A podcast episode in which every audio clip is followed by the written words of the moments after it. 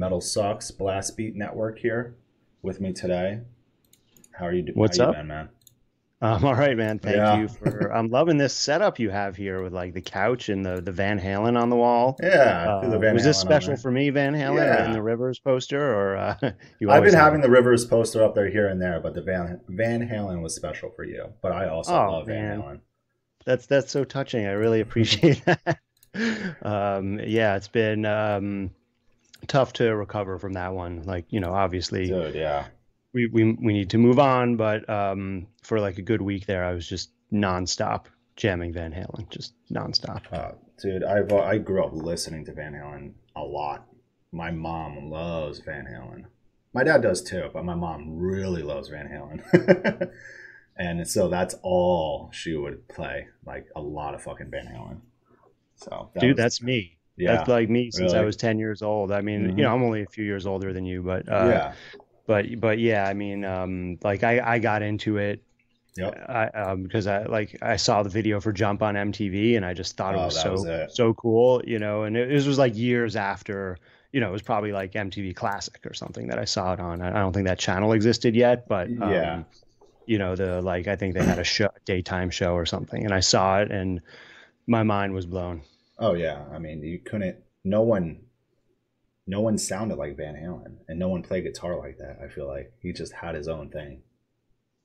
You know, yeah like uh, you know i've been style, talking about this a lot with with some folks and like his style like most guitarists kind of block things out into like rhythms and Mm-hmm. leads and you know this is part a and this is part b and this is part c yeah, like for him it was just one fluid kind of more constantly morphing thing of rhythms and leads and you know this just kind of like continuous statement rather than just like chunks of riffs I got you know? yeah, exactly. No, no, you're right. I didn't even ex- I didn't even see that coming. I knew he had he was fighting cancer, right, for a little while, for a few years. Yeah, um, Right. I I did. Um, I, I, actually like it, but had a, I had a thought, like I don't know, maybe over the summer sometime. I was like, should we write Eddie Van Halen's obituary now, just to be ready? wow, Which is like really sad and morbid, and like we've actually never done that before. But yeah, you you have to imagine like the writers at the or editors at the New York Times have are just sitting on like like they've got the Ozzy obituary written Oh, already. Like, sure. that's ready to go. You know, like all Keith Mhm. Richards, uh, um, Paul McCartney. You know, like all those they all those guys. Like those obits are written, ready to go. You know. So, Yeah, I, yeah. but anyway, yeah, I had that thought about Van Halen. Um, I didn't do it, but yeah, I mean it's sad, it's but uh, we move on. I just I just hope that uh, I hope that today's kids, um, I hope that you know the the younger generations uh, can appreciate all that he did for metal. Yeah, he Uh, did a lot for you it. know, and I I just hope I hope that this has brought some visibility to that and Mhm. and inspired some of those people to dive deep. Yeah, seriously. Well, anyway, so how's how's everything been with you during this whole pandemic and adjusting to it? I know you've been. We talked about it prior to this. Yeah. Um, well, um, Different. yeah, my my uh, my family and I relocated to Woodstock, New York, at the like dawn of the pandemic, basically. Um, Yeah, like right in the start, right? Right in the beginning. yeah. So, well, we we uh, for for those who who don't know, who are who are listening, uh, we've been in Brooklyn for the past however many years. I was born and raised in Manhattan, uh, so Oh, you know, hardly ever lived outside of New York City except for college. Um, and my wife is from up here in Wood, Woodstock. She grew up here and Yeah. uh, lived a few other places before eventually settling in Brooklyn, and that's when we met. But uh, so we had a baby on March 14th, which is like the day. In fact, Oh, maybe you can hear that baby crying right now. Yeah. perfect, perfect. Literally, Um, that was like what but, the day um, after, Uh, or so so yeah, like that was kind of when things like really hit America hard. Like when people realized realized yeah. how serious this was was Mhm. that week, you know, and that's when the stock market tanked and uh, you know, and just like everything really started shutting down. So we had our baby March 14th, Yeah. and uh, that was a Saturday. Yeah. Or um, right, yeah, it was Saturday. And then on Sunday, March 15th, we learned that New York City public schools would be closing uh, the following day on Monday, which affects us because we also have a five five year old at the time he was four in Yeah. pre-K, and we were not expecting Prepared. to have him at home with us Yeah. when we were, you know, handling this this newborn. Um, Yeah. You know, like all of a sudden, I mean, that really changed everything. you I didn't realize like they shut the schools kids- down right away. I- that's crazy. Well, they should have done it sooner. Uh, like they they should have done it sooner, re- Yeah. honestly. But Yeah. um, but I mean, they had to because you know it was just like spreading like wildfire. It was just out of control. Yeah.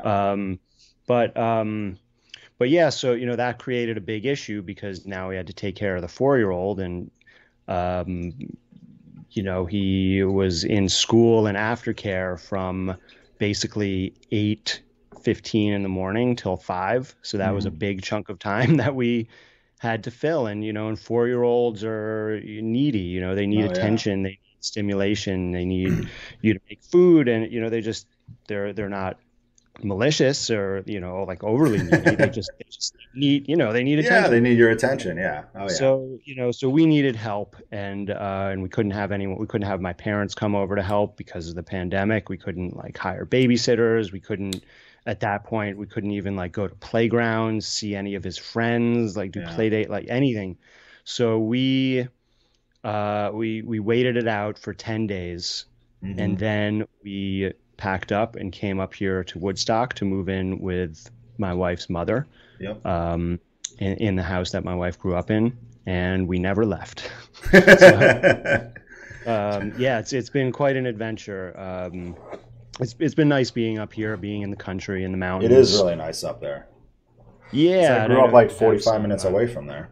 Some like- history in the area. Yeah. Yeah. Um, so uh, yeah, it's been different, Matt. You know, I mean, like I've spent a lot of my spring and summer and fall gardening. Uh, there was a beautiful garden, gated-in garden that was left behind by my father-in-law who passed last year, and I took it over and uh, just grew everything, man. Just Really? so many vegetables, and it, I like, had a lot of fun doing it. That's awesome. I've never done anything like that before. Well, now One day when I get a house. way too hot, for, Oh, man. like human yeah. habitation. So yeah, Texas. Yeah, it's it's hard to grow stuff here, especially in the summer. It's just hot Yeah. as shit the entire time. Yeah, man. But it, yeah, it's it's been a lot of fun because I never had a chance to do anything like that. Um, Yeah, I mean, living, and living and growing up in yeah, the you city. know, like had some failures, but also had uh, like a lot of successes. Really, like more successes than than failures. oh, that's Um, good. Had a ton of cucumbers and lettuce and peas and bok choy, different kinds of squash. Uh, you know, it was like a big space we're talking about here. So, you know, I got down like dozens of each kind of plant, you know, like it was cool wow. and just tons of time weeding. And like I really uh, uh, got in touch with the natural world. I think like it's corny to say, but It is. you know, Yeah. just became like acutely aware of the changing seasons and sunlight and you that, know and, and everything that all. like yeah like really just comes along with growing food That's yeah. I mean, growing up in the city and everything, you never had that really at all, Yeah. right? I mean, where exactly do you yeah no I, have no, a I- garden in Manhattan?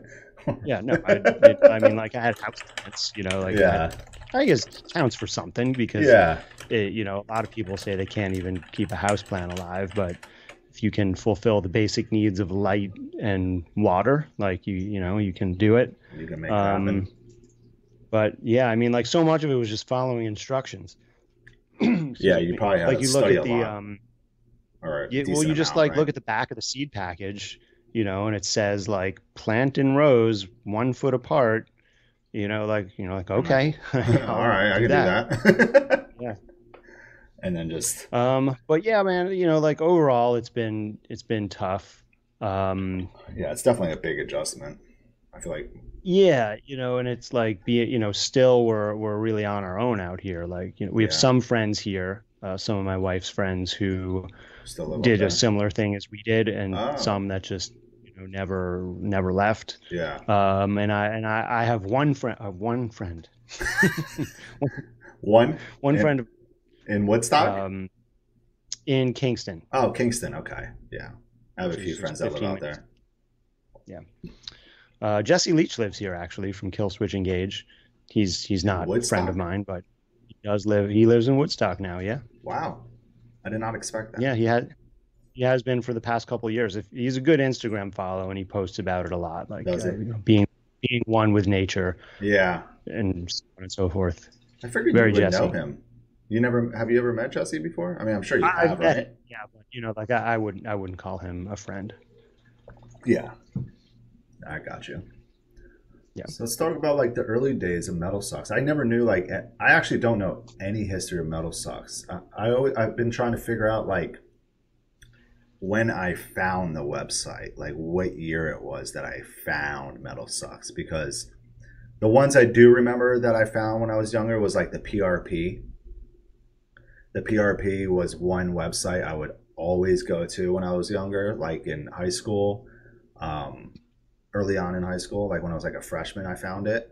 I remember, and because they would always like, I think the one thing that um, stood out about it was they, they always had like the release dates for records, so I'd always know when shit was coming out, and that was like one. And I, I remember finding like finding Lamb Goat. I probably found Metal Sucks around that time too. I feel like. Yeah, well, um, you know, I'm not sure exactly when that was for you, but um, if you were into nu metal, probably PRP was the The place one. for those headlines. Yeah. Uh, like, still is. Like that dude has an uncanny ability for like a just uh, like posting about the Deftones all the time. Oh, uh, you know, and I, I I happen to know from you know from working with with him that those are some of his best performing stories. I think it's just like became kind That of the his niche. Deftones fan club in a way. But like he also just Okay. like finds the, the whatever the most obscure sea level nu metal band from like 2001 is doing. yeah, If they're like doing anything, he finds out about it and writes about it. It's it's kind of awesome. it is um, awesome. But anyway, yeah. So we um we started Metal Sucks at the end of 2006.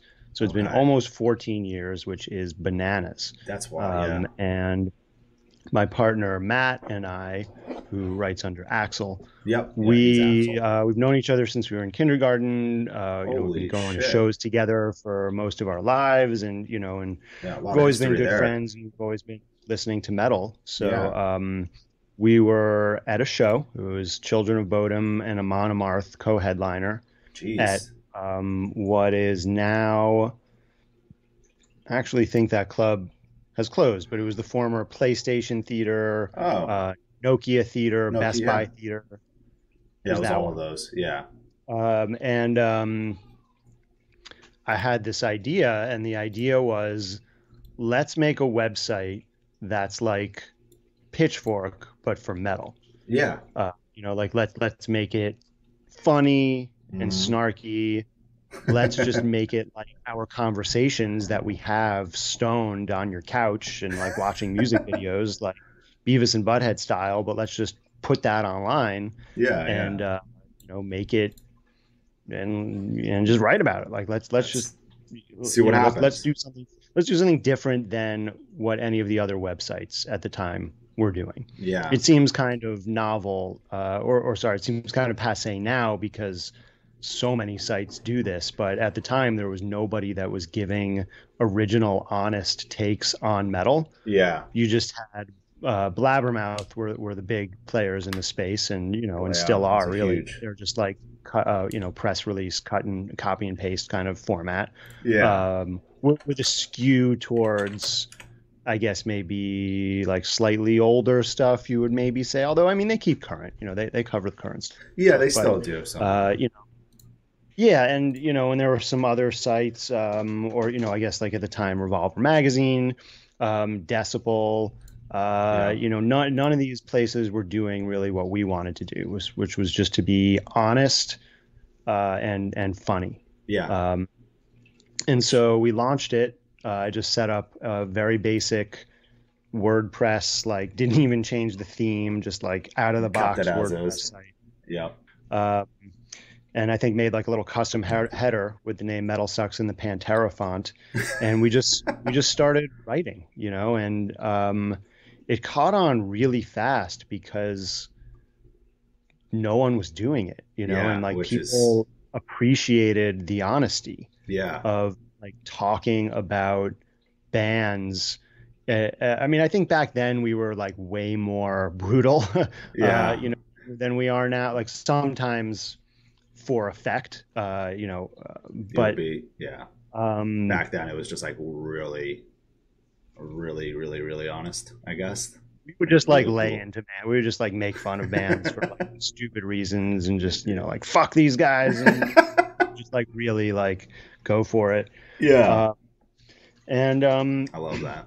yeah, caught on because people liked the writing style. They liked the honesty. Mhm. It was entertaining. Um, and like I've said a few times, no one was doing anything like that. So, Yeah, um, like the first ones. you know, it, uh, yeah, like it, it quickly got to a point where it was something that we could see maybe going somewhere. Yeah. Um, at the time, we both still had day jobs that thankfully were the type of jobs where we could kind of do it on the side, you know, sneak Yeah, in while you're at like, job. post here and there. Like I think in those years we were posting like five or six times a day, oh, okay. just kind of you know, the stuff that we wanted to. yeah. Um, and um, and then rad. uh, yeah, I mean, do you, do you want to hear the whole uh, like where where we went from that with Blast Beat and and yeah, everything? yeah. I did want to get into Blast Beat and how that all like became a thing and how it all started. Right. So so yeah, so at the time I was working at Atlantic Records. I was a web project manager, which means Oh, the like in between person connecting the bands and uh, developers and designers. Oh on shit. Okay. Mostly like at the time, uh, like skinning MySpace pages. That was kind of the thing, you know. And I was the go-between. I was like, okay, guys, like, what do you want on your MySpace page? Like, what do you want it to look like? You know, and they Oh, would okay. they would tell me and then i would translate that to like designer developer speak I got and you. get it done and get it done. Yeah. you know like those people and, and then go back and forth and and um, keep that process going until it was just just right the way the artist wanted it yeah. um, so i was doing that for the rock bands at atlantic wow. uh, how long were you there for? i was there for about a year and a half year and three quarters Okay. So not too too long. Um, and so, yeah, th- this takes us up now until July 2009. Yeah. That that was when I quit. Um, and in that time, in the I guess two and a half years or so between when we started the site and when I quit Atlantic, yeah. um, we had hooked up with the metal injection guys who were also New Yorkers and who were doing a similar thing as us. We had met up with them uh, basically just to meet one another, you know, like, hey, like we're both doing kind of the same thing, like let's hang out. Uh, Yeah, so not?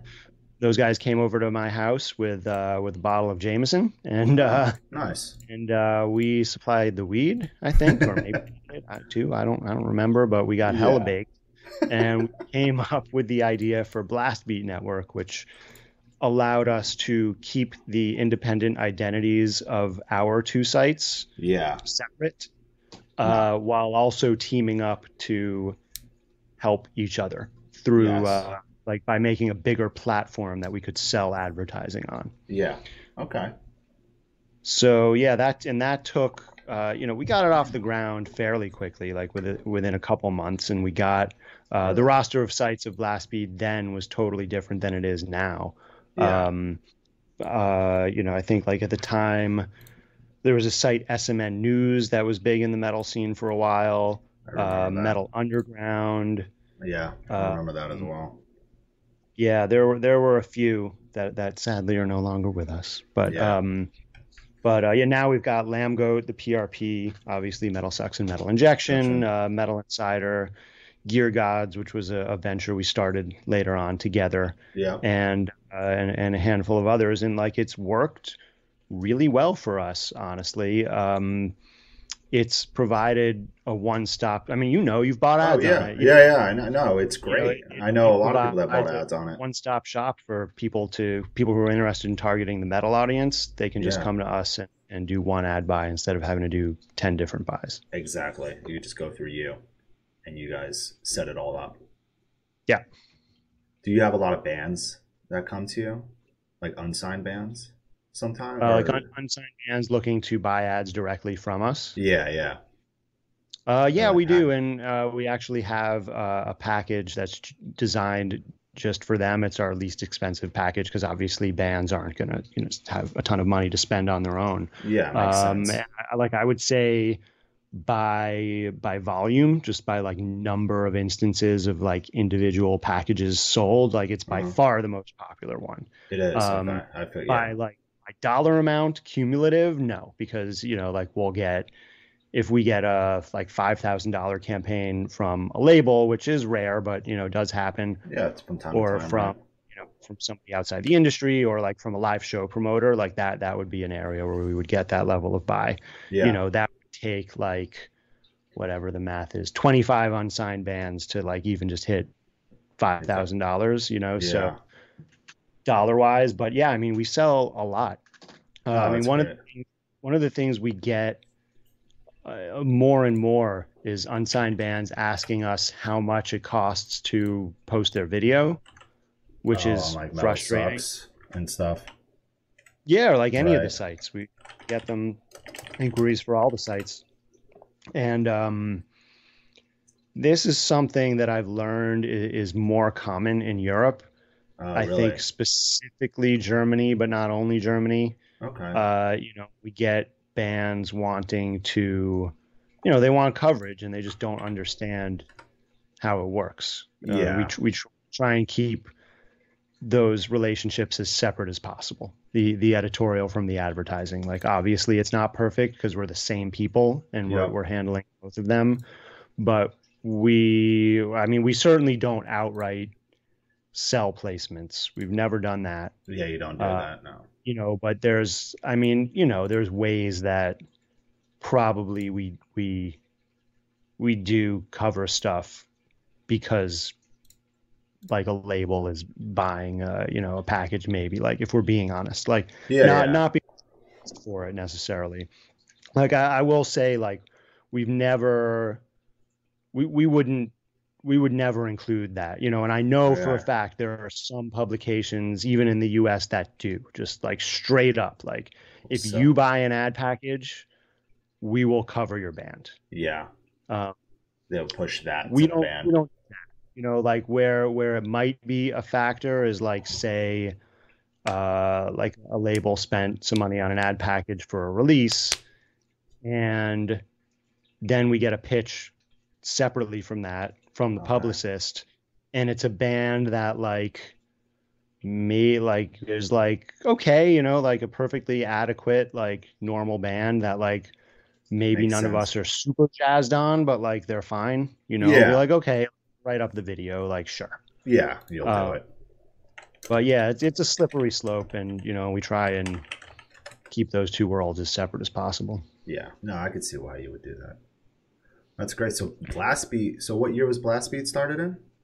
so blast beat was started in 2008 Wow. and long. then we all quit our jobs throughout the course of 2009 and devoted ourselves fully to blast beat and metal sucks and metal injection Wow. So two. Wow. Damn.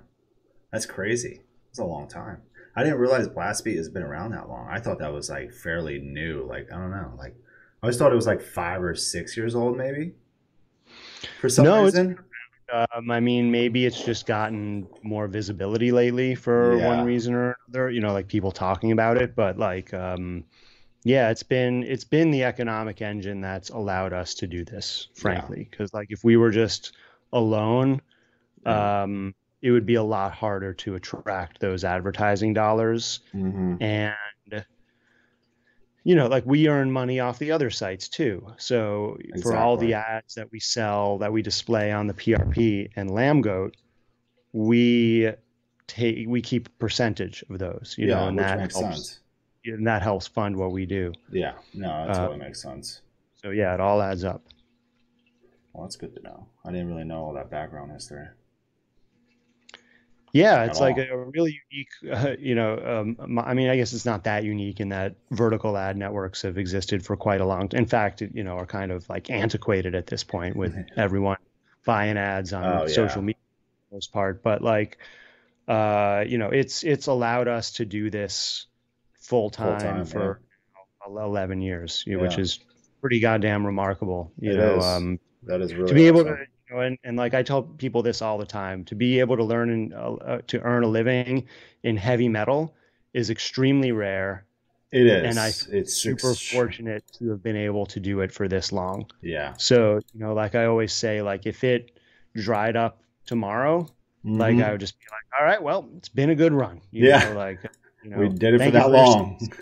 yeah. uh, but um, yeah, it's it's so Blastbeat has really uh, kind of been the economic engine that's allowed that to happen. Gotcha. Um, if if we never did form Blastbeat, who knows? Maybe we would have been able to do it independently, or maybe we would have partnered up with a different network, yeah. whether that was in Metal World or somewhere else. yeah. But as it stands, Blastbeat has It's been been- good to us. Yeah, no, sure. that's awesome. So, so we had a question from Alec. Is a good. It's a good question, I guess. Um, I've been asked it before, but do you have any advice or tips on what you think bands should be doing more than ever during this pandemic, this standstill? Uh, yeah. Uh, write music. Just Write like music. write, like write, write, write, write, write, write, write, like until your fingers bleed or your voice is sore. Uh, you know, until you know you have way more than one album. You've got like five albums worth of material Oh yeah, Uh, that's what I've know, been telling everyone too. Like just write. because like what's going to make you better i mean you know like you can't tour obviously so that's just like just forget about that don't Yeah. even worry about that at all it's just not happening so Yes. i mean this is a thing uh, you know i think that bands lose sight of very often especially in metal which is Yeah. kind of like a technically focused genre yeah. is that songwriting is so so so important and by songwriting i mean the art of writing a good song yes. uh, you know what's a good song well a good song is one that people will remember and want to listen to again hmm on its most elemental level Yeah. you know and there's people who i mean you know to some extent i guess well okay no i'm not going to say that I, like i just think that i think that songwriting is a skill that develops over time Yeah. and the more you do it the better at it you get Yeah. Like um the more you practice, the better you're gonna eventually get at. yeah it's, it's just like it's just like anything that's right and and i just think it's something that so often gets overlooked as its own art form Yeah. you know what i mean Yeah, I do. I do. I do. and like I think a lot of metal players in particular sort of look down at genres that are more song focused like pop or country hmm um, and i have to say i have the utmost respect for pop and country songwriters because those people have tremendous skill, like just insane levels of skill, like the ability to write a catchy song with Mhm. a hook that people want to sing and people want to hear again. and again, That is yeah. not easy. You know, like people think it's easy. It's like, oh, it's a three and a half minute song, like verse, chorus, verse, Verse, bridge, bridge, chorus. yeah. you know, but like it's out. really not that easy. It's not only not that easy it's insanely difficult you know there's like there's a reason these guys get paid millions of dollars these songwriters Yeah. um so uh anyway that's a kind of a bit of a tangent but i would say to alec uh just write man like get better His band's at good. your actually. instrument get better at songwriting Yeah. uh, you know, so that when it does come time to record an album and eventually tour, you've got 50 songs. They don't have to be like, you know, just very basic demos. You've got 50 songs and you can choose the best ones yeah. and just work on refining those and make those your album, Exactly. you know, and like, no, like nothing is going to service you more for your career than good songs. At Yeah. the end of the day, it all comes back to good songs. Like you can have uh, a cool look or a gimmick. Like Yeah. Ghost, for example, uh, like a band that I see a lot of people say, like, "Oh, it's just the gimmick." It- you know, it's just the like the A lot of story. people say that shit Like, about those, Ghost. those things are totally important and part of Ghost's success. But if they didn't have good songs, they would not be successful. Mhm. Um, and they have great songs. Yeah, So uh, yeah, man, uh, work on the songs. That's my that's advice. it. Yeah, that's what I've been telling everyone. I even had a, I had a call with uh, Lyn, the drummer of Ingested, this morning about some things, and um, he was even like, he was like, "Yeah, I'm pretty sure we're gonna, we'll have a new record out by the time, or even before touring starts again." I was like, "Really?" He's like, "Yeah, we have a whole new record done. It's all written." He said, "We're just banging songs out left and right. We're just constantly writing." He's like, "That's all we've been doing." Like literally, he's like, all we've been doing is writing. Even prepare, you know, after they recorded the new record that you know just came out like a couple months ago, he's like, we were writing the new record during the recording of that record, and I'm like, damn, really? He's like, yeah. It's like, like, this is the Yeah, that's how you time, gotta man. Yeah, That's what you got to do. You You, gotta the- gotta write. Gotta keep doing it.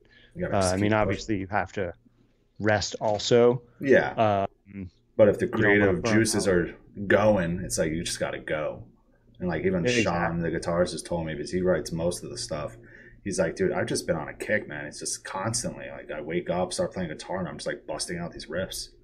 So I just record everything. amazing. Yeah, I was like, damn, dude. It's, I mean, that's also like uh, it's it's good that he has the drive to do yeah, that. Like, exactly. a lot of people don't, whether it's just their very nature or mental illness or just you know having trouble motivating that day or whatever. And like I want to acknowledge that, you know, understandable. like it, it it is really hard to sit down and write songs and record them. You know, like Mhm. it just like you have to get over this mental hurdle into forcing yourself to do it sometimes. yeah, no, And right. that's really, really difficult. I feel like Um, it's like even more difficult. It can be more difficult now because of just everything going on for some. I'm sure Yeah. there's people, musicians out there that are having a hard time writing. yeah, You know, yeah, just because like you know of all that's going on in the world can certainly bring you down. Um, I'm not sure if you meant it that way or you meant in Yeah. terms of like some like sometimes you can almost have too much time on your hands in a way. Yeah, that's another thing. Yeah, Exactly.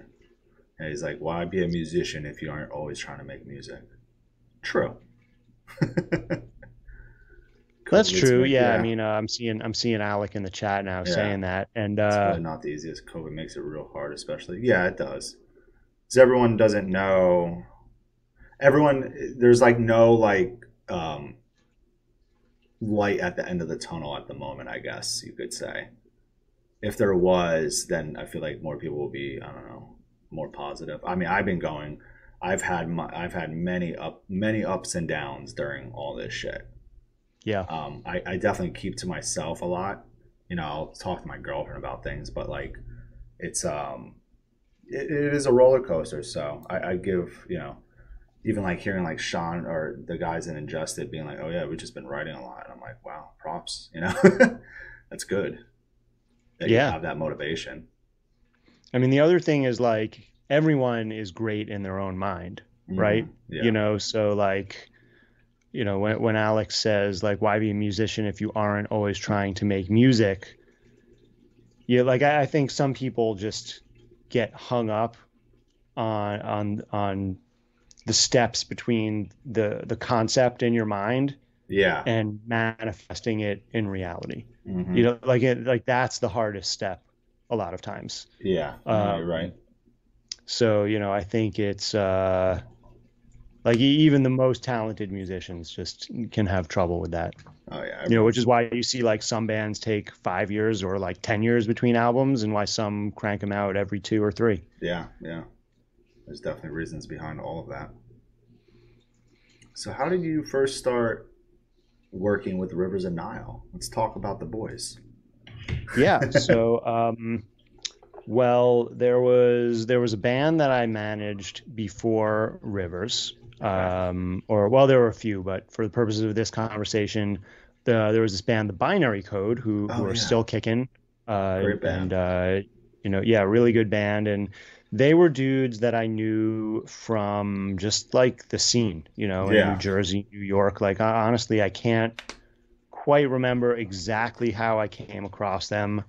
Um, I- like I feel like it might have been Curran Reynolds. Do you know Curran?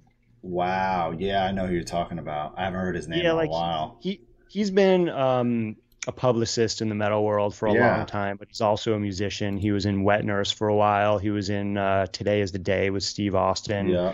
and now he has his own project, Body Stuff. Uh, but just like Oh, really nice that out. dude, really really understated. Uh, you know, really cares a lot about the genre. He would have these shows at a, a now defunct venue in Manhattan called the Lit Lounge, which Sounds was really just a dingy basement uh, on the Lower East Side. I mean, it, it held like maybe 50 people. Yeah. Um, but he would do these shows there every Monday night for years. Okay. And yeah. they were a real cool like showcase for local talent, really, you know, and, Yeah. and he would book bands from out of town too sometimes. But I, I, I think what happened is he reached out and he said, "Hey man, I think you would dig this band Binary Code. You should you should come down and check them out." And excuse me. So I did, and you know, and they were awesome. And um, I'd always kind of wanted to get into management, and and so I started talking to them, and Yeah. um, worked with them for two or three years, I think, maybe longer even. Yeah, Mhm. like probably four or five years, Oh, okay. uh, maybe maybe even longer than that. Uh, but like never could really get anything going for them, uh, you know. And I'm not sure why. There are probably a bunch of reasons, but uh, ironically, it was Jesse from that band who then said to me, "Hey man, uh, you got to come check out this band Rivers of Nihil, who are opening for us at Lit Lounge on the Monday night show. I Oh, think you alright. would really dig them. Like, come out early, make sure you see them." Yeah. And uh, same thing. Like, I went and I was just blown away. I was like, "Holy shit! Like, these guys are fucking killing it. Like, these guys oh yeah. are good, man. You know, they were like." Yeah, you saw it. super super tight. I just remember, you know, it was a small room with like literal like Small stone PA. walls, you know, so it was like very hard to sound good in there and they just sounded fantastic and like their like hair was like fucking everywhere and it just looked awesome. Yeah. Uh, you know, and um and so I like same thing, I kind of started talking to them, but by that time I had the hindsight of the binary code in Mhm. which you know like i would sit with the binary code and we would like i would build the shopify store for the pre-orders and spend Yeah. hours on it and we would you know they would come over and we would package up cds together and like all that you know and so by Wow. this time with rivers i'd kind of learned my lesson a little bit i was like listen i would really like to do this with you guys i would like to see if i can get something going yeah. but I can only do it if I have a team, uh, meaning a label and a booking agent. Like I, I can't be the only person. It's just too hard. it's too much. um, Yeah, for sure. So I said, you know, let me shop you guys around and Mhm. and see what I can do. Um, and I ended up getting them a bunch of offers. Um, I had Season so of you picked- Mist. Picked them up before they were signed. Yeah. Uh, yeah, yeah, Yeah, they were had- they were not signed. Yeah. Yep. So um, I, I ended up going to my contacts at labels and and Mhm. sending them some demos that I had, and Yeah. uh, you know, and trying to get them to take a chance on the band. So we we ended up having a few labels interested, like four or five. Mm-hmm. Um, we we went with Metal Blade, and um, yeah, the the rest, as they say, is history. I mean, it's like It I will say it's been, and you know, and you know this, like it's been a long road for them. Yeah. Their no, it success has. was not overnight at Mhm. all. No, Um, not you know, all. it was between when I started working with them in I think 2011 and when you know the the success that they experienced on Where Owls Know My Name. Uh, that's like seven years, you Dude, know. literally. And like I'll, I'll tell you, I tell this story all the time. yeah. Uh, back back before the world ended in our Brooklyn apartment, um, I've got a gigantic print of the album cover from their first record, The Conscious Seed of Light, yeah. which was custom made for me by Dan Seagrave, who, who made the painting. Um, and it's like, it's huge. It's 44 inches by 40, so basically four Holy feet by four feet, shit. and it's like gigantic and it's framed and it's one of a kind. Yeah. Um, and I bought that with all of the money that I made on the entire first album cycle. Wow. You know, so Yeah. like I did, you know, I mean, I guess you, you could you could hear that and think like, oh, that must have been an expensive, uh, you know, th- but no, it was the opposite. Like it it was, was, the opposite. it was very fairly priced. I just didn't earn much money, yeah. um, and that, you know, and that's just what it was like for the first two albums. But I believed in these guys, and they just kept getting better and better. You know, like to. Alex's point, like they worked on the songwriting. And Yeah. they worked on their skills and they They're worked on their live show and, and everything, you know, and yeah. through years of hard work, it paid off. Um, Oh, yeah. So yeah, that's those guys. That's that's how I came, and you know, and they're they've become some of my good friends. Uh, love those guys, and you know, like Oh, I can only take so much credit. I think like I've put them in, uh, or at least played a part in putting them in a position to succeed, and sort of Yeah. No. You guided the boat a little bit. But Yeah, you know, again, like speaking to to Alex Point, um, it you know none of it would matter if they had not written an incredible album. Yeah. 'Cause I, I remember when you hit me up about working with them, it was during Monarchy. I think it was toward, it was in the beginning. No, you hit me up. Or I hit hit you up because I was, yeah, Yeah. I was, t- I was, was just, you. Yeah, I was, I was telling you how much I liked the record. Because Yeah. I, I didn't really get into the first record until I heard Monarchy and I loved it so much. So then that's when I went back to the first record and started listening to it more. And I was like, oh, wow, I love this one too. What the fuck? I missed out on this one, you know? Well, not really, but you know what I'm saying. And like, yeah, Monarchy just really grabbed me. And, um, but then, you know, fast forward to Where Owls Know My Name. I remember Brody sending me the pre pro. So, you know, no vocals, no uh, anything else, just raw. And I was just like, wow, you guys just get better. And then I heard the record finish. I was like, holy fuck. Like, this is insane. This is amazing. But I don't think we all, like, we all knew it was great, but I don't think we knew it was going to, like, take off like it did.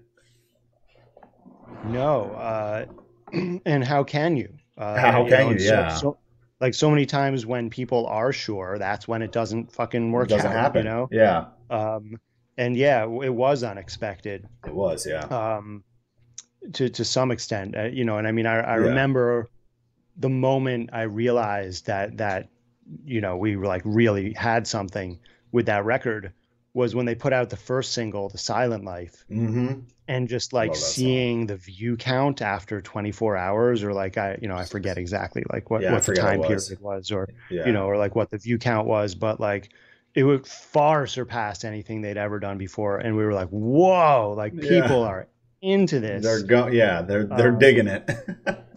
Yeah, and then it was just like a wild ride. Like it was just like this this wave of like fan acclaim, critical acclaim.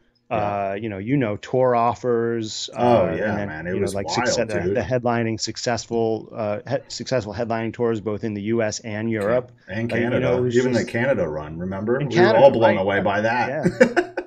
Yeah, that Like, was what is like this doing? best, uh, I mean, like that. That's okay. So like that's one area where, you know, I'll say like, that was my idea.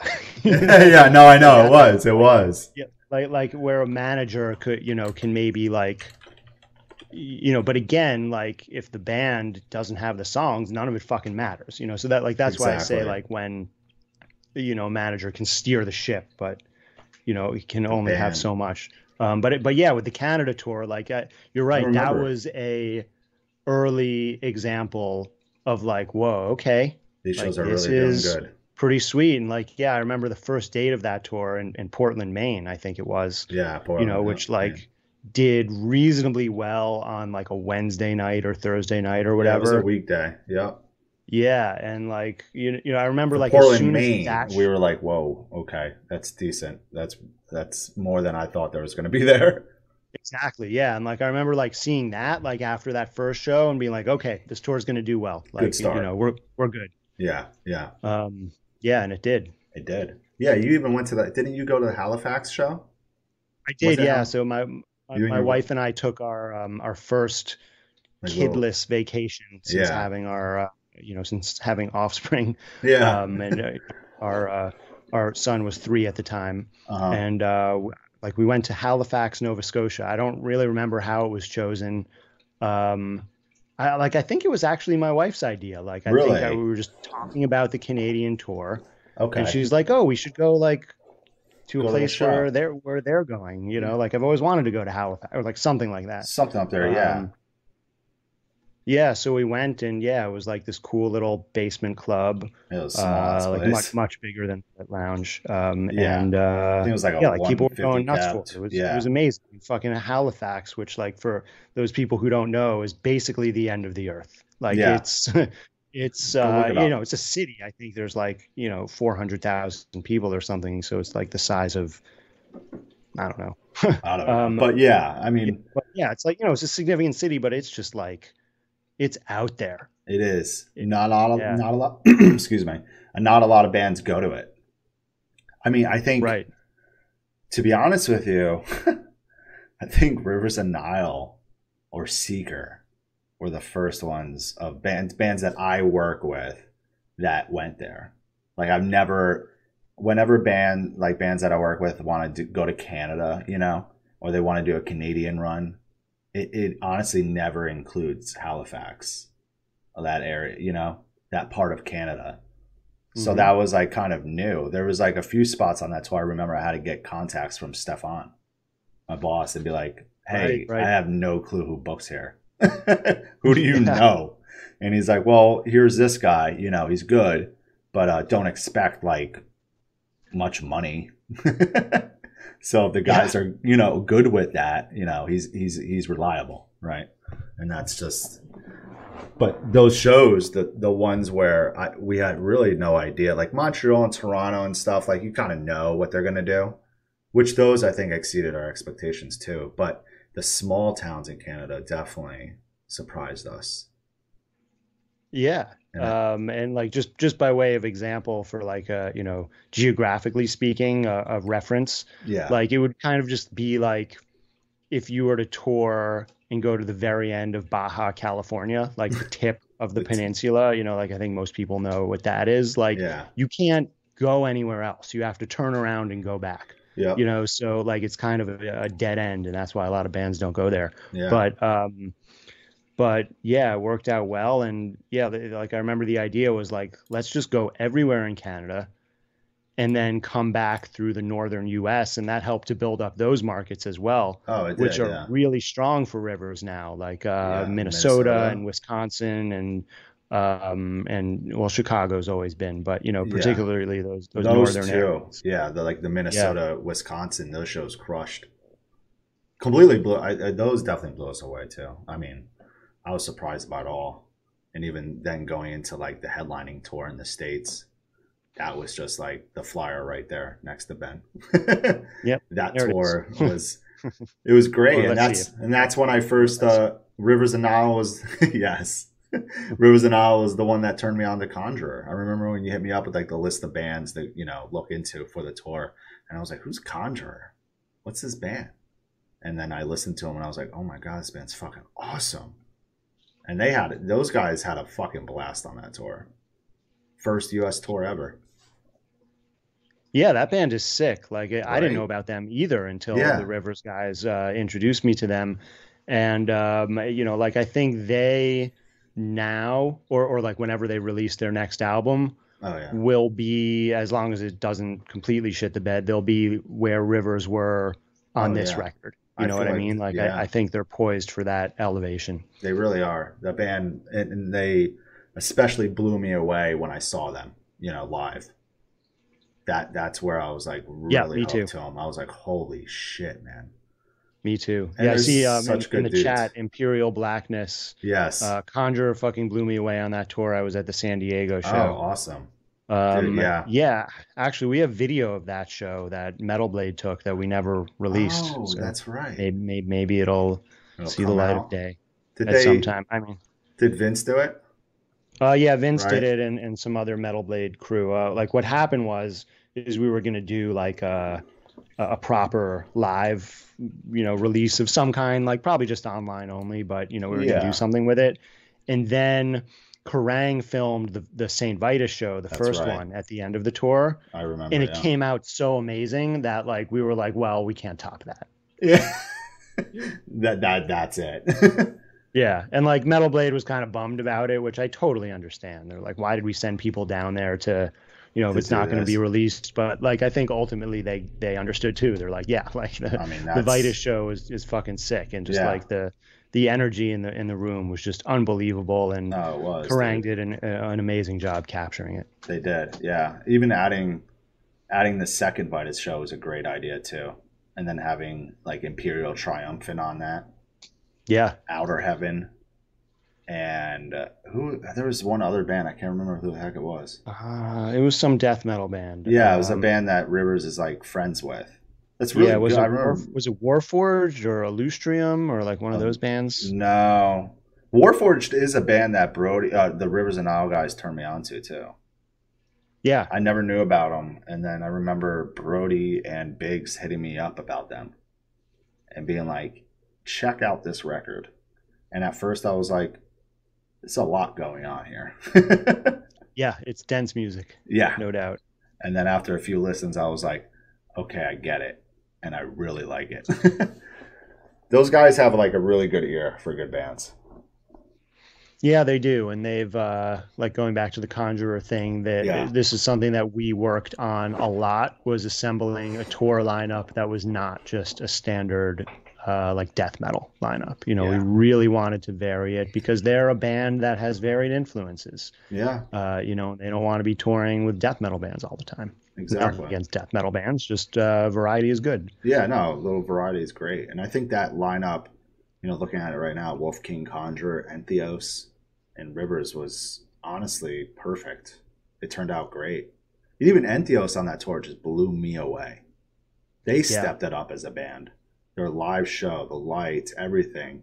They sounded incredible. I was just like really blown away by them as well. I even told them. Yeah, I remember was that. like, they had a cool light show. I Yeah. remember that. and they sounded Yeah. great as well. I was like, wow, because I've seen them before, but it was years before this tour, and I was like, I was like, all right, yeah, that's cool, and I just never really got really into them, and I think it, I didn't really get into Entheos until I saw them on this tour, and I was like, okay, this is fucking sick. This band is, they really, really stepped it up. But That, yeah. That's so much of life, though, right? Is like Yeah. seeing a band live that you've heard of or listened to, even, and then being blown away by them live. You know, Mhm. and that's not happening right now, and it sucks. It but, does, You know, like I, I want to say that people are being forced to get into new music other ways. I don't know whether that's the case. Uh, yeah. Like I think it's really hard for brand new bands right now. It Really, really hard. because yeah i mean seeing a band live and being blown like seeing a band live for the first time uh maybe you haven't heard of them before or you have and you listen to them but seeing that band live and just being blown away is like the best feeling that's like Yeah, that gets so me cool. stoked especially like before like if i'm talking to a band about working with them and then i go see them live and i'm blown away by them it's even better that gets me like way more stoked to work with a band. I'm like, oh god, this band has it, you know. Like for example, Conjurer. It was like I picked them up and then I saw them live and I was like, holy shit, this this band's incredible. I, I yeah, I got to work with them. Like there was no doubts about them. I was like, I I want to work with you guys, and then just meeting them as well, and then they stayed with me. I think I got them in like Rivers of Nihil, like an Airbnb, and we partied and shit. and I was just like, these are the coolest Nice. fucking dudes. Yeah, remember partying? Yeah, remember that?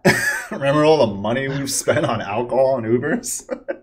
Oh my god, I know. Your that's, a, that's a crazy thing. oh my Yeah. god, dude! Looking So back at it now, I'm like, how did I have that? Where did this money come from?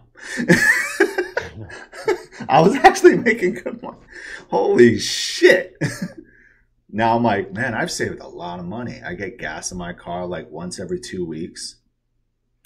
Hmm If that, I haven't gotten an oil change in my car since March, nice. which usually it's every two months, two and a half. It's like it's so interesting because like I'm driving more than I ever have because I Yeah. live here now. Yeah, you're in Uh, what's you uh, have to. Uh, yeah, yeah, but um, but yeah, I feel you. I mean, like certainly on the uh, on the going out and like booze. Like, you know, if I have two beers in a night, that's a lot. Yeah, I have, dude. I barely drink. Like it's insane. The last time I drank any alcohol was at my friend my friend Stu, my old roommate in Dallas.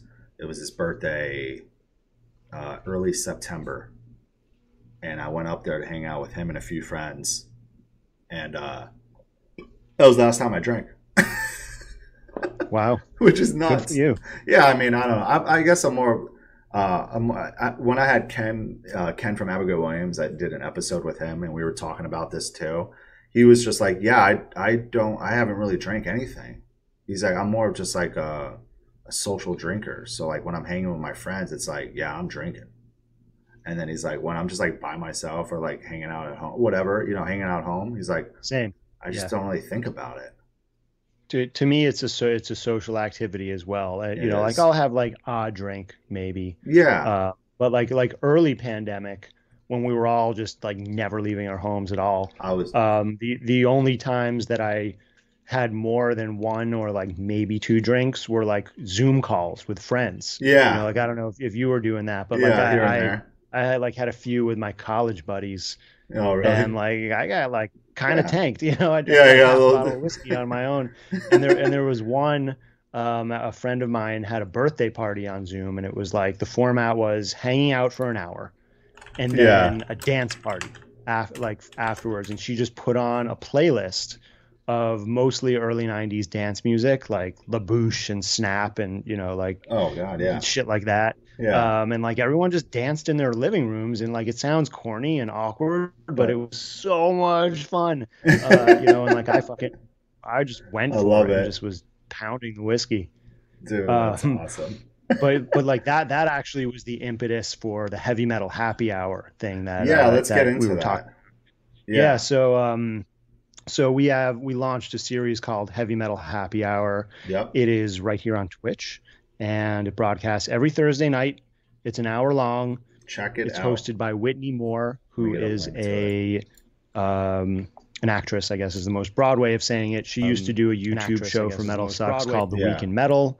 Um, she recently had a show on Syfy working. That working. kind of melded the horror and metal worlds, I think, and like she's done stuff for Geek and Sundry, and like she's just like in the the kind of like nerd universe, like you know, metal, video games, comic books, Mhm. um, you know, like like that sort of thing. Like she's just you know, and she's great to work with, super professional, uh, big metalhead, super knowledgeable. yeah. And um, so and so so I was at the Zoom birthday party, um, and I was like, "This is amazing. We have to do something like this for metalheads." And you know, of course, I was like drunk and stoned, but I um, I, I rolled with it, and yeah. we ended up we got E1 to sponsor it, Yep. um, and we hired Whitney to do the show for 12 episodes. So we'll see what happens after that. But the format is it's an hour long, and it starts. Uh, so there's a, a playlist, and and Whitney's it's like a DJ set. She's Yeah. playing tunes, and she's chatting with people in the chat, Yeah. and um, and then half an hour in, we have a special guest that comes on to hang out, much like we are now, but Yeah. with uh, but with music playing underneath. Uh, so we've had Blasko from Ozzy's band.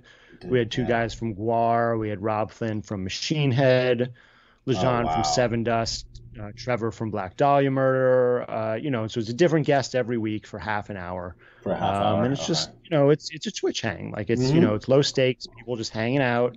talking, Um, drinking. and uh, yeah, thank you for want. for posting the link there. yeah, yeah. and, uh, Yeah, twitch.tv slash heavy metal happy hour for, for if anyone's listening every and not looking at the Thursday, right? And and uh, yeah, every Thursday at 8 p.m. Uh, Eastern, Eastern. and 5 p.m. Pacific. That's right. so yeah. kind of right in that that happy hour um, Area. Yeah, that time. Yeah. no, um, it is a great idea. Honestly, I gotta. I I started to follow it the other day, so I know when I get the notification, I'm definitely gonna check it out. yeah. So this week, uh, this Thursday, we have Matt Byrne, the drummer from Hatebreed. Oh uh, fuck yeah! Next week, so that will be the 29th, I believe. Yeah, let's see. Thursday, we have uh, Mark Tremonti and Scott Phillips from Alter Bridge. Um, Then the week after that, we have Brittney Slayes from Unleash the Archers, Oh, that's awesome. and who are one of my one of my favorite bands of this year that I that I discovered this year. I know they've been around Unleash. for, but um, and what's that? Unleash the Archers. Unleash the Archers, yeah. Yeah, Um, they're, they're great. And um, and then uh, and then we have we'll have one episode left after that that'll complete the the twelve that we're contracted for, Yeah. and we're trying to get somebody from Lamb of God for that. We're in Ooh. discussions. We'll see if that happens. That would be fucking Um, rad. But yeah, I mean, I think like the thing that I've learned and like Twitch, eh, like I've only dabbled in it over the years, so this is kind of like my first experience really like living in the Twitch world for for heavy metal happy hour. Yeah. Like my experience, well, what I've learned is that it's kind of just more about the hangout, like regardless of who's there in a way. Like Yeah. you know, like you're like establishing a rapport with the audience and Mhm. people who come back and, and chat with you and kind of just like get in on uh you know on the vibe you're creating Yeah. so so that's what we're trying to do and um so far so good we'll see where it takes us Yeah, no, it's a great idea, honestly. No one's doing that. And I think Thank it you. can I think it can grow keep growing. I mean, especially with these guests. Here, here's another idea for you and you know maybe and don't steal it i'll i'll murder you and like anyone in the chat if, if i see this idea launched i'm gonna know where the fuck you got it okay so don't share it don't share I it. Won't. I shouldn't even- won't. I I won't. probably shouldn't even say it, but I'm going to. So the idea is um, heavy metal trivia. And, Oh, you know, okay. like- yeah, that's cool like idea. trivia at a bar, you know, where people, you know, like the host asks the question, and then Yeah. you, you know, you have a team, and you could be like on a Zoom call with just your team, Mhm. but you know, you're you're watching the host on YouTube, and then there's like a form you send in with your answers, like however the mechanics work. yeah. Um, like I oh shit, he froze. Kind of got the idea from Ted Berg, who's a baseball writer, um, and like he did one for for baseball, and it was awesome. Like I, I did it, and it was so much fun, you know. And we, I had like my team with some of the other dudes I played baseball with, Yeah. and uh, you know we had like our Zoom call, and then we would submit the answers, and um, yeah, I was like, why isn't anyone doing this for metal? yeah, it's a great fucking idea. So is that Thank something you. guys are thinking about it. doing? I'm not going to steal it. Um, I won't steal it. I promise. like they're very early phases Yeah. thinking you know like i'm i'm not i have not started thinking about trying to organize it yet um, Yeah, no, you know no. like just it's just an idea at this Exactly. point uh i got like a few things sort of ahead of it in the queue for Uh-huh. like that are occu- occupying my mental space at the moment hmm um and then once i tackle those maybe i'll get to that Yeah, get through that. no, that's awesome. You know, there was one other. Th- there was one thing I wanted to ask you. How did you come up with the name Vince Neilstein?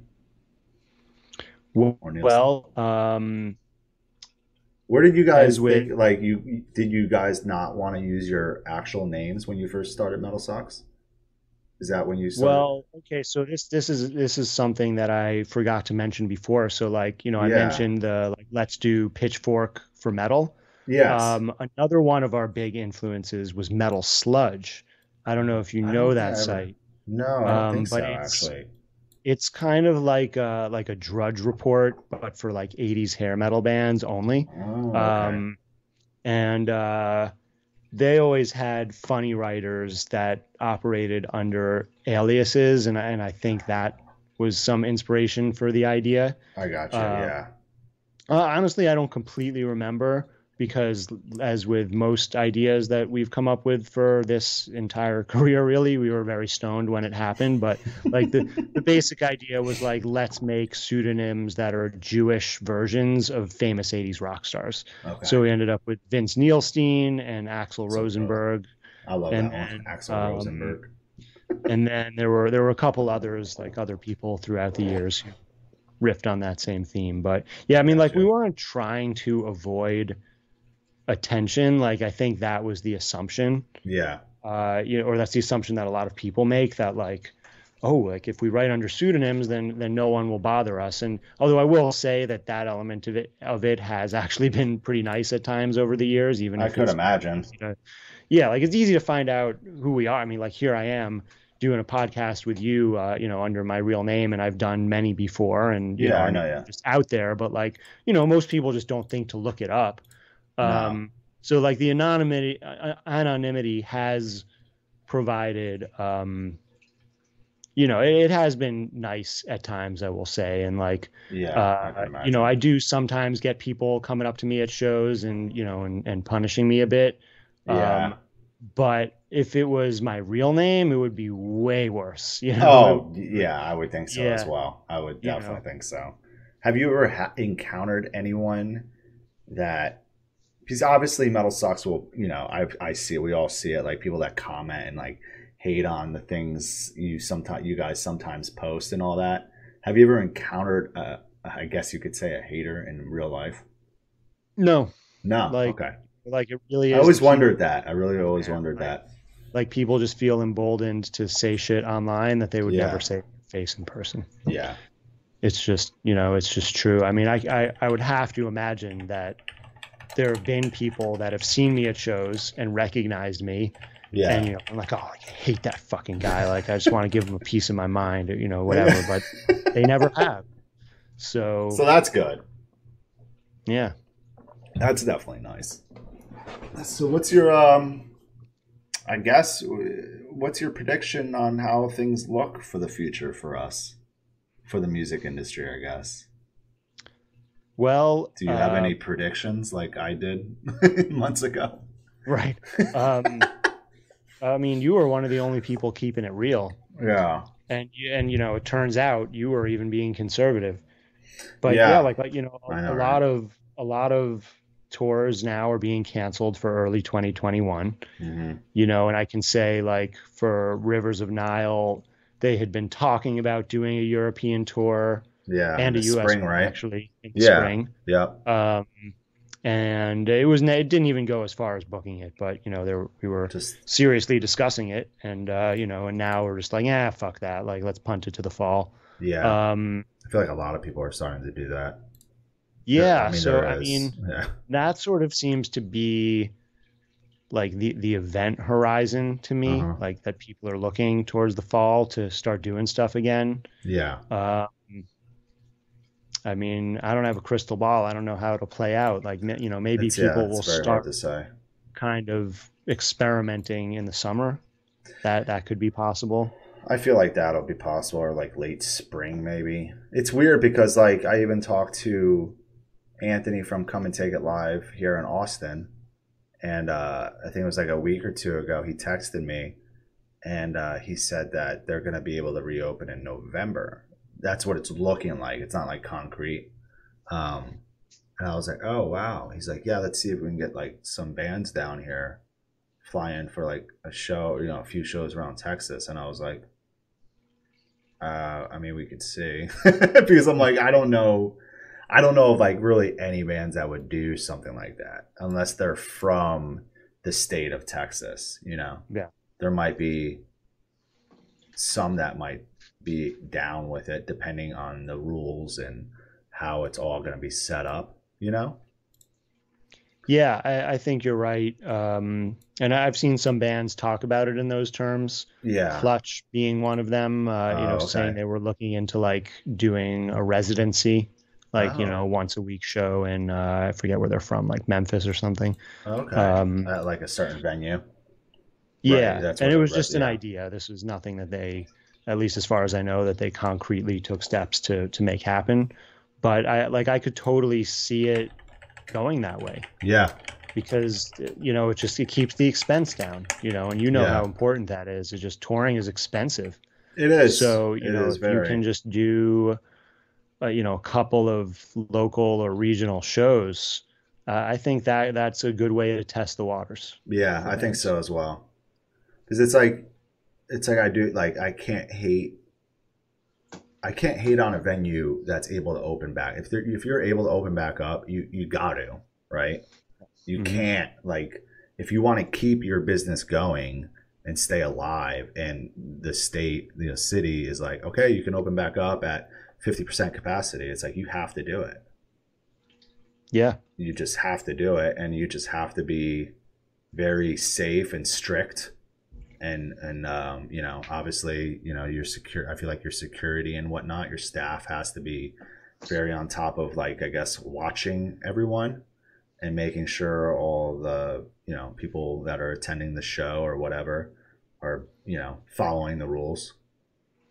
Is obviously when people start drinking alcohol they're gonna start Yeah, man. you know oh fuck this you know i'm not wearing a mask or you know what i'm saying or might Yeah, dude. start No, I following the rules so it's like Or like not even not even necessarily meaning to, just like getting Just- you know talking a little bit closer to somebody without really thinking it, about it it. happens we Yeah. all, we've all been there we've all gotten Yeah. you know a lot you know you and i you know eh, it's just how it is and what alcohol will do and um so it's i'm curious to see because it's definitely it's definitely sucks to see places closing down big time obviously and the last Yeah. thing i want to especially when it's like people that I'm like close with, like you know, for one example, Anthony. Like I've I've been close with Anthony for ten years now, over ten years now, and um, I remember when he first got Come and Take It Live. It was called um, it was called Grizzly Hall before. I remember when he first bought it, him and his partner. I was so stoked for him. You know, I was like, finally, Anthony has his own venue. You know, and uh, to see him going through all this. Luckily, he has a really awesome landlord so which has been helping him you know but uh it's just you know i know he like the landlord like gave him like a few months free which That's is nice. great we're very nice Yeah. of him There's not I a mean, lot of not- landlords doing that unfortunately, yeah, exactly. like not everyone can No. is gonna get that. yeah. so he's been he's definitely been lucky but at the same time he's anthony is the type of guy that you know is not going to leave his employees hanging you know dry so he's been helping them out and you know whatnot so i definitely want to see him pull through and everyone else obviously too i mean everyone's hurting st vitus you know everybody which speaking of Yeah. st vitus got the shirt Oh, nice. Yeah. Yeah. Is that what you're wearing right now? Yeah, I yeah. can't see. Uh, oh yeah Oh, cool. yeah Um, yeah, man. Um, i spoke with david a little Yeah, bit today, like the other thing is like when like when touring does return like you know it's going to be hard for people like you to book because who knows what venues are even going to still be around. And what the rules are. Um, yeah and what the like what the rule like can you put together a continuous routing like where you know that makes sense for a band to do? Yeah. Where the you know the rules are going to allow shows and at what capacity will those shows be and will it be worth it will for it be worth bands, you know, to to tour if they can only fill 25 or 50 percent of the room. Like, do, do the economics work? yeah yeah Um, and what kind of guarantees are bands going to be getting? And Yeah. uh, are people going to feel comfortable going? There's just like so many factors. So many factors. And there's like a lot of people that I mean, even bands that I've spoken with that when I start bringing these those things up to them, that they're like, "Oh yeah, I never thought about that," you know. And I'm like, "Yeah," I'm like, "You guys will be able to start playing shows, but like, you probably won't be able to do like a full like U.S. tour. You might only be able to do like these five states." you know, or like Yeah. cities, and that's what it's going to be, and that's that's it, and you're going to go home right after. Or Yeah, which might- makes it hard for you know, like Rivers, for example. They've got guys in f- like four different states. I know. You know, so just getting them together in the same place Yeah, to begin a tour is just an expense right out of the gate. right away. you know, yeah. and then it's like, it, you know, is it worth it after that? Like, it, you know, and so many bands are in that same boat. Yeah, you're right. It's crazy. I guess we're we're gonna see how everything plays out. Um, I don't know. Everyone's like, well, we're gonna see what it looks like after after the election. and I'm like, I guess so. I'm like, maybe, I mean, but who knows, right? Who knows? the election is its own. its own thing. We don't. Yeah. we're not gonna get into that that crap. Yeah. but yeah. Oh Lord. Eh, anyway. If- yeah. well, Ben, thank you so much for doing this with me. I appreciate it. Um, it's been a good time catching up, also learning about MetalSucks, learning about Blast Beat Network, learning about how you met the Rivers and Nihil guys, because I actually never knew that. I actually never, I, I don't think, no, I never asked you about that. Yeah, or thanks for having things, me, man. you This know, this has been been fun. Um, I I like doing this kind of you know. It's like I don't get a ton of interview requests just Yeah, because like same. you know most writers don't, but like I you know I like doing them and I like telling my story. So thank you for the opportunity. Yeah, man. Yeah, and I'll upload this to YouTube probably tomorrow, or the next day as well. There's a lot of people, Cool, you know, a lot of people can't sure. attend just a live stream, so I like to put it up on there as well. Definitely. awesome, man. Well, again, thank you everyone for sticking sticking around. Uh, anyone that missed it, it's going to be on YouTube. And uh, Ben, thank you, thank you again. Appreciate it, man. Cheers. Cheers, man. See you later, everyone.